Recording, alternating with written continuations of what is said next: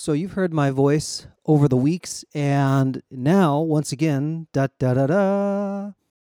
Yeah, I'm back. Uh, a little bit uh, bumped and bruises, but I'm here. So Josh is joining us via phone, and I'm getting the first prototype of my first ever Mix Minus uh, mix going on with it, running into my little recording rig here. Uh, Josh, so your voice has been greatly missed by a lot of the listeners. Heard the feedback there.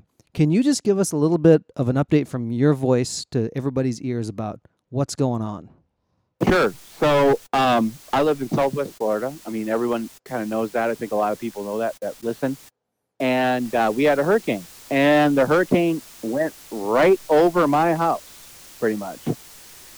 So we're talking about uh, as bad as it gets. And a tree fell on my house and made my house pretty much uninhabitable. So I've been for the last three weeks now, just been getting getting everything ready, getting everything set up. We were we were without power for 12 days, so um, it's been kind of like a, a, a nutsoid situation where everything that you know, like we take for granted, like all the stuff just works, but when it just all of a sudden stops working, then you're like, okay, what do I do?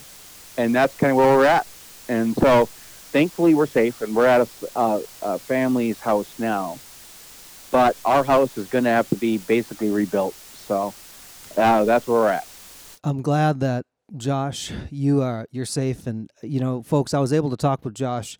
It was actually easier for him to call me. I think just how the uh, you know Yeah. cell phone tech technology works. Yeah, Um, but crazy because completely uh, wouldn't have known what was going on, and it was weird not knowing what was going on. Josh, I have to go check my stove real quick. While I'm doing that, listeners, you'll never know this unless I gave it away. Can you tell them kind of how it felt like to be off the grid but still working on your life for like the first three days after the hurricane? sure. So yeah, so being off the grid, like all of a sudden you're you're off of it. It's a uh, it's a band aid rip off situation where all of a sudden it's gone. So like we went to we you know on the 28th we had power and we had the grid and we had everything and on the 29th we had nothing. So it was like a 100 years of infrastructure ripped down in 9 hours. Which is awesome in the way that like the power and the awesome power of nature, right? But it's also like a very good wake up call for how we do life. And so it was very challenging to all of a sudden be like cold turkey.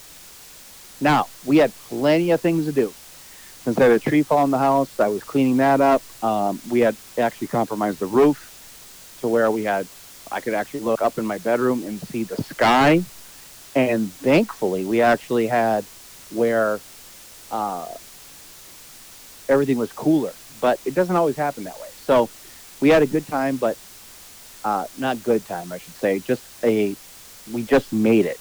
And that's the thing, being off the grid all of a sudden, and I kind of fell back on my like Gen X kind of roots where I'm like, you know what, I'm gonna do this, do that, and I just made it work. I had a neighbor come over, you know, like I had a chainsaw, I let him borrow, and then I, I like we bartered, like he came over and helped me put a tarp on my roof. So it's all that kind of stuff. Like you start falling back very quickly to what works and what doesn't work. and that you know with that thing too not a lot worked except your hands and your mind and ways to figure it out one of the crazy stories that Right. kind of came out of this was that uh, josh your in-laws were like an hour away it took you two days to get over there to make sure that everything was good in the neighborhood and this is my edit afterward it wasn't one hour it was only one mile away Yeah, it was like three days. Oh wow!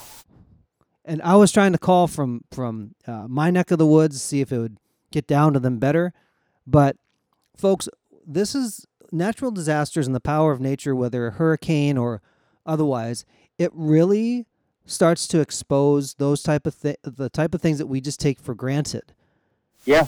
Even like you know being able to go and like go to bed at night. So Uh, we've actually said. I mean, a, oh, go ahead. yeah. So I mean, like uh, Publix, for example, grocery store, five minutes from my house. It took two hours to get there after the storm because the bridges washed out over the canal, which we never even thought about until it was gone. Right. And it's still not operational now. Like that bridge is going to be another four to five weeks. And there's a whole when I say like the army, and there's literally the army, and then there's the army of people who are Right. doing infrastructure work. The Army Corps of Engineers hit, hitting it Yep. hard down there. Uh, I know 75, the major freeway, there was a uh, kind of a washout, and they got that back up and running pretty quick.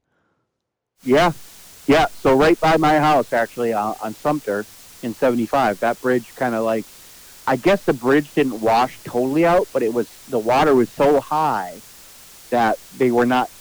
They just closed the the road down because they're like, we can't have people going over this. So, folks, first of all, hear me say I'm glad to hear my friend's voice. Uh, we're recording once again. You know, we've had a chance to talk, and Josh has had a lot of logistical things to get your life back on track. And when I say back on track, it doesn't mean and then automatically.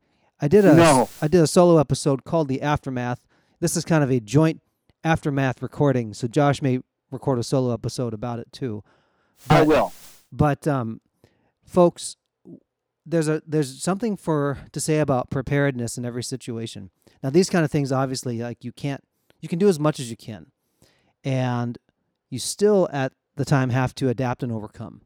And that was something that Josh actually was. We caught texts here and there. We had regular check-ins for a while. Just adapt and overcome, and that was kind of his mantra. Just I'm going to figure it out and do it. So I'm I'm glad that he just didn't collapse on the floor and just not do anything because that would have been bad for everybody. I'm going to tell you, it's really easy to do that. So I had that point where, like, I was kind of like almost like my Joker moment, where I was just almost like starting to like, I didn't know whether to laugh or cry or both. And that's the part that is hard. You get through that, and you don't know what you're going to do until you get there. And so you get through that. You know what? I start seeing now like all the things I need to do, but I'm sequencing them now. So that's the thing I can just pull from this for everybody is like if you have a thing that's like super hard to do or super like traumatic, you've got to start sequencing the stuff, and you just got to start doing it. Because if I didn't do it, no one else was, and that was kind of my mantra over this whole whole thing.